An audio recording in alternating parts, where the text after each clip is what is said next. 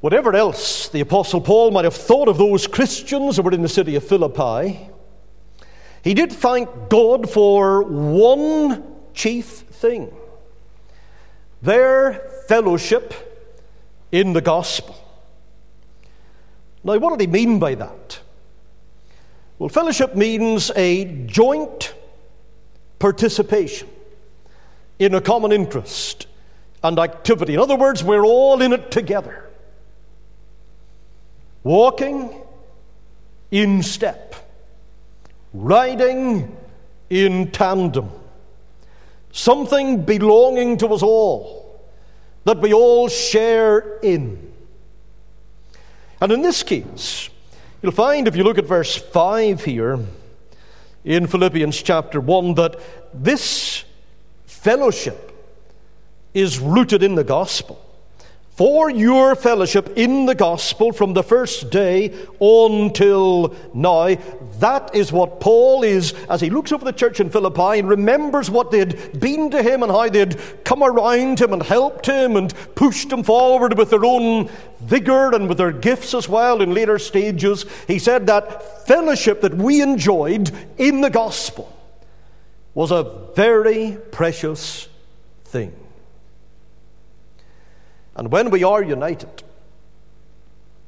and going forward together and targeting the same aim, God's glory, looking for the gospel to spread out, we're walking where Paul and those in Philippi walked. We're enjoying fellowship in the gospel together. But how and what way should we enjoy this kind of fellowship? Well, I'm going to suggest five things that we have in the Bible reading, so we're not going outside of this particular scripture and delving into many other places. We'll mention other places, but we'll keep ourselves tied down quite tightly to Philippians chapter 1.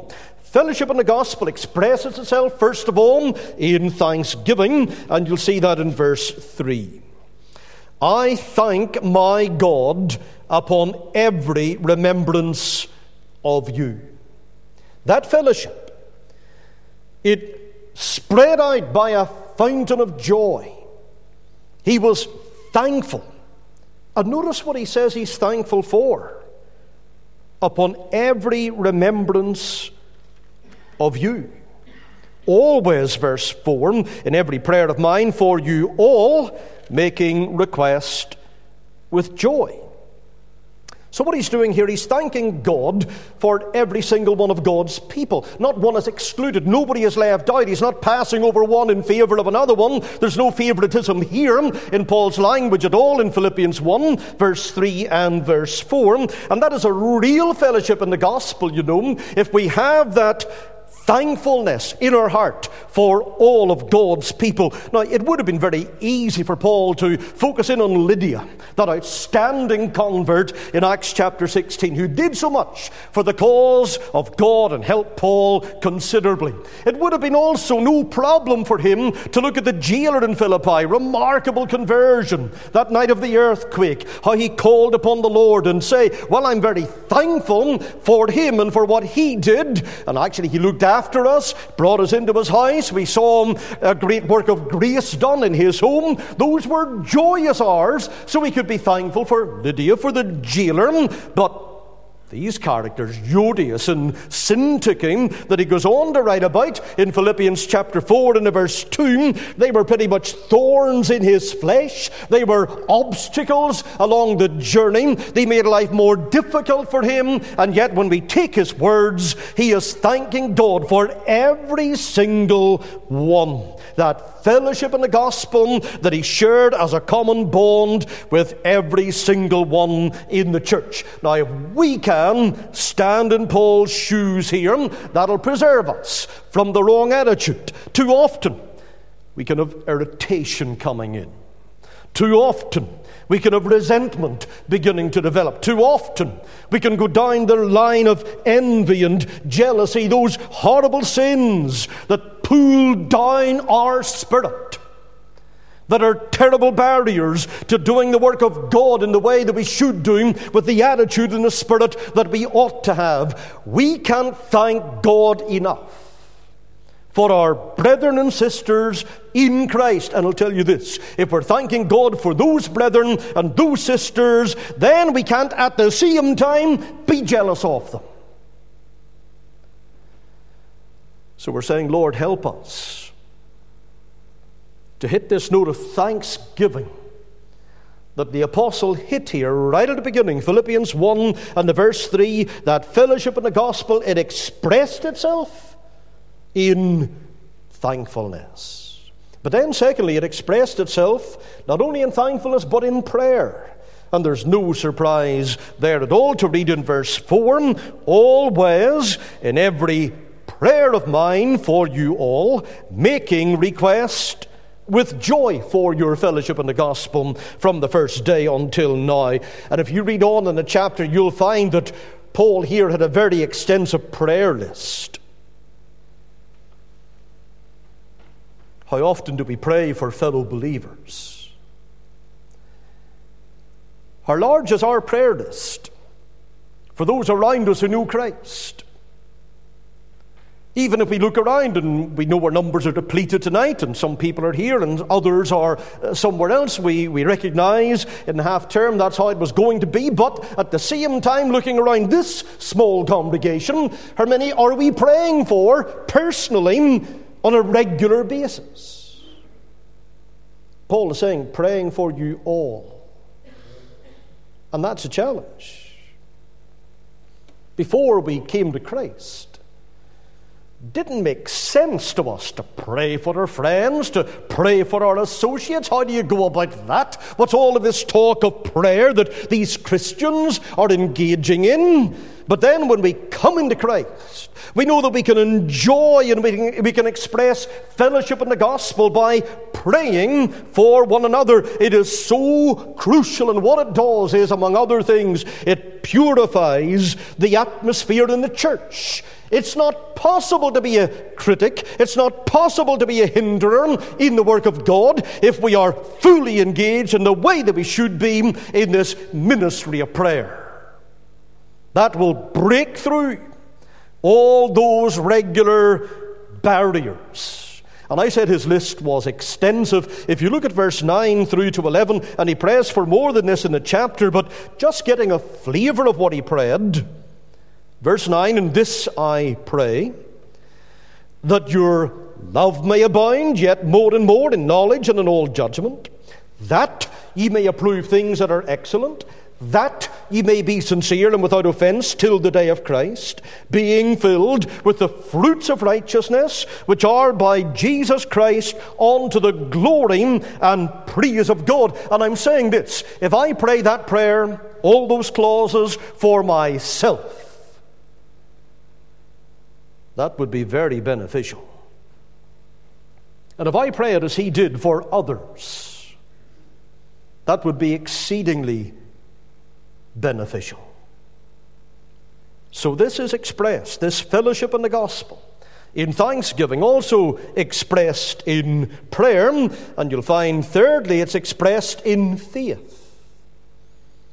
We have it in verse 6, Philippians 1 and 6 being confident of this very thing. What an expression of faith that is. Being confident of this very thing, that he which hath begun a good work in you will perform it or will complete it until the day of Jesus Christ. Paul had faith, confidence about these Christians in Philippi. And it wasn't the kind of faith that said, Well, I know your caliber, and I realize that no matter what comes against you, you're going to fight your way through it, and you'll pray your way through it, and you will be great because you're such tremendous people in and of yourselves. That's not what he's saying. He is confident, what in? In God's purpose for these Christians, confident in what God was doing in them, confident what God was going to keep doing in them, and wouldn't ever stop doing until he got them through to glory. Notice carefully what ground this confidence is based on. Being confident, verse 6 again, of this very thing, that He, He that hath begun a good work in you will perform it until the day of Jesus Christ. It's very easy to lose faith in human nature. Very easy to lose faith in other Christians. Very easy to lose faith in yourself. And maybe you've come up against a particularly foreboding obstacle. And you've stumbled over it like maybe you did in school when you were trying to do the hurdle race, and you got maybe over two or three, and then four, five, and six went down, and maybe all the others went down, and you're in a heap in the middle of the track there. And maybe that's how it is in the Christian life, and you hit the hurdle, and down you go, and you get up, and you can't really dust yourself down and go on because you've lost confidence in yourself. I can't do this. Moses felt he couldn't do what God was calling him to do. Jeremiah felt he couldn't do what God was calling him to do. Many of God's saints have felt, in fact, all of them, if they have known anything about themselves, they instantly realize, I cannot do this. Paul himself. You're to take the light of the gospel to the Gentiles, and he cries, Who is sufficient for these things? I cannot do this. And then we find him say, But my sufficiency is of God. And that again is where this faith in God comes in. You remember how God called Peter? Was sending him, changed his name from a little pebble to a significant stone that he was going to do something for God, and Peter no doubt felt, I cannot do it. But we come back to Philippians 1 and 6, and we see where the confidence really rests, being confident of this very thing, that he which hath begun a good work in you will perform it until the day of Jesus Christ. He knows all about our nature. He knows everything about our temperament. He knows all of our weaknesses, but He also knows the good work that He has planned for us, that He's going to do through us, and He's going to keep on at it until He completes it. Whatever He begins, He completes. This fellowship in the gospel expressed itself in thanksgiving it also found a channel in prayer. It was outworked again in faith. This fellowship in the gospel expressed itself in love as well.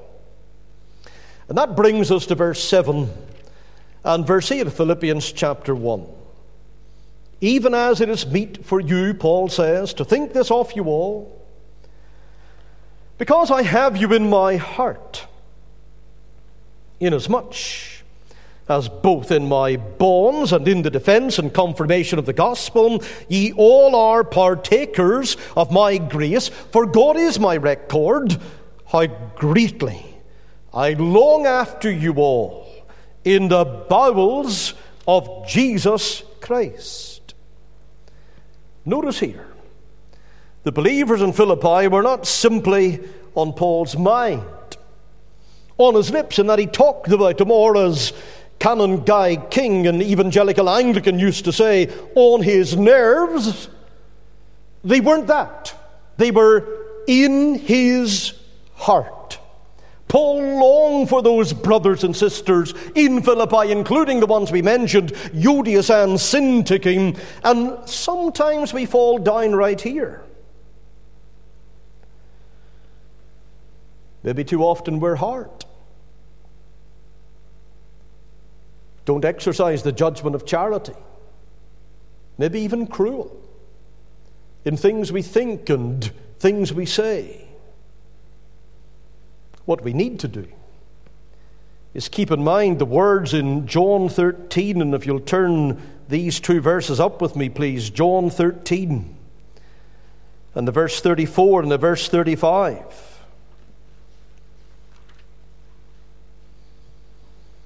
A new commandment, our Lord says, I give unto you that ye love one another. Doesn't stop there. That ye love one another as I have loved you. That ye also love one another. By this shall all men know that ye are my disciples if ye have love one to another. And the Lord is raising the bar and keeping on raising it until it's almost out of sight. We are to love our brethren as he has loved us. That's the challenge.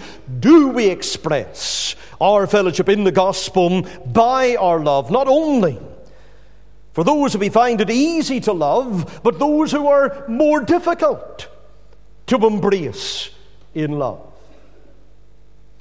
But I don't need to labor this point, do I? Because it's not that long since we were in 1 Corinthians chapter 13 and we moved all the way through that chapter, the classic chapter where love is expressed by believers in their lives.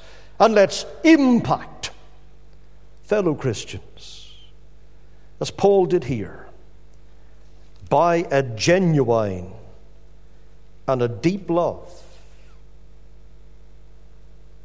Verse 8 again I long, greatly long after you all. In the Bibles are affections of Jesus Christ. And verse 7 I have you in my heart.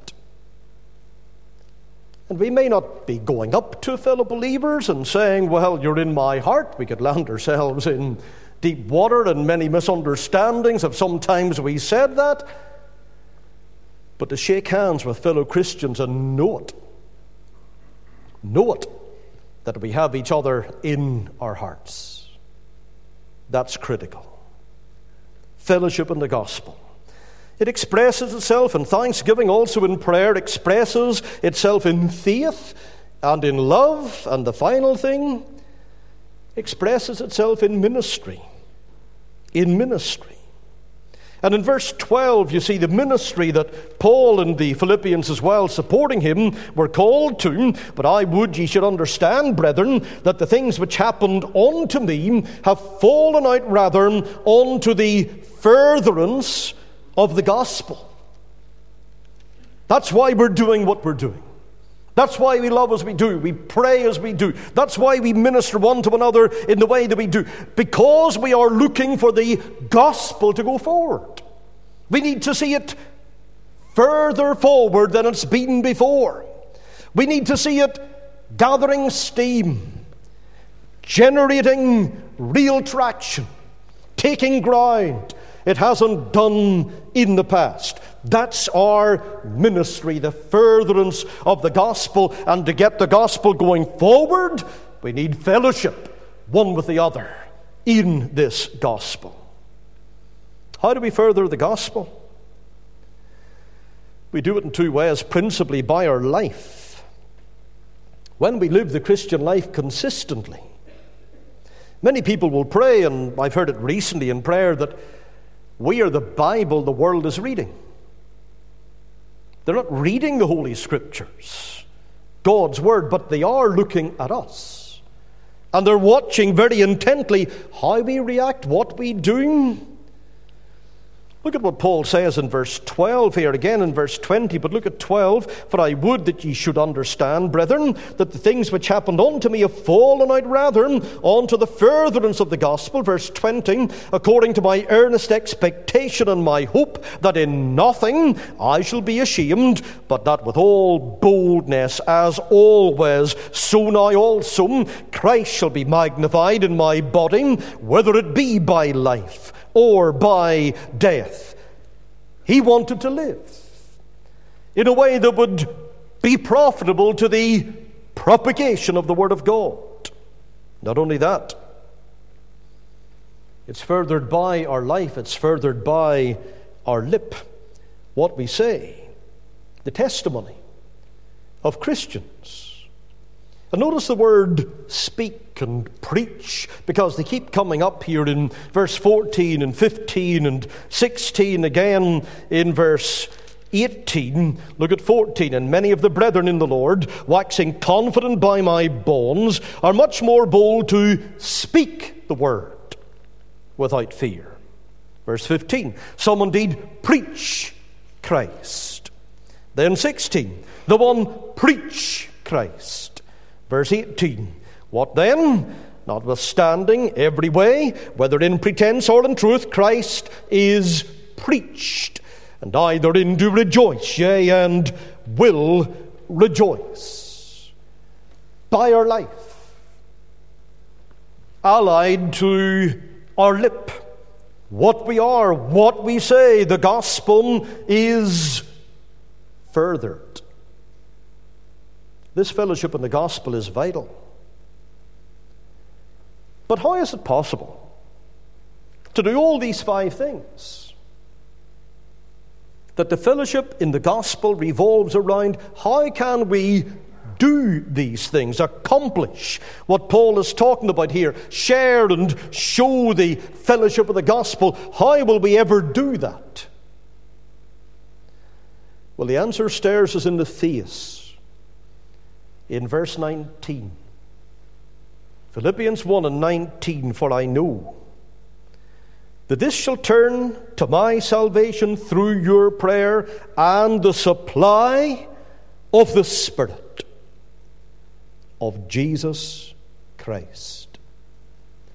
If I am going to do what I ought to do, and in my fellowship in the gospel, I show that in thanksgiving. I express it in prayer. I do it in faith and confidence in God. I do it through love as well. I do it in service or in ministry. I will only ever do anyone and all together these things by the supply of the Spirit of Jesus Christ. And that's why we need to pray as a church let thy blessed Spirit fall upon us again. Fill us with that spirit of Pentecost that ignited and enabled the early church in all that it did as they pressed forward and almost seemed to be going through every obstacle at breakneck speed and accomplishing so much. It was only when God's Holy Spirit fell upon them. That's what we need in this church. And notice the two things that are tied together at the end of verse 19 through your prayer and the supply of the Spirit of Jesus Christ. Let's read the verse a little differently to what Paul has written it as. He's talking about his progress in the gospel. We're not changing anything here, but read verse 19. For I know that this shall turn. So things in his life and his ministry and service turn to my salvation. But as far as our country is concerned, and our position as a church within the country, and the whole evangelical reformed church, not merely our denomination, those that are standing for truth and standing for righteousness, how will it turn again? This country in its dreadful condition, for I know that this shall turn through your prayer and the supply of the Spirit of Jesus Christ. We'll only turn the corner by supplication and by the Spirit. And as we pray, may we have the kind of heart for prayer that the Apostle Paul expresses here.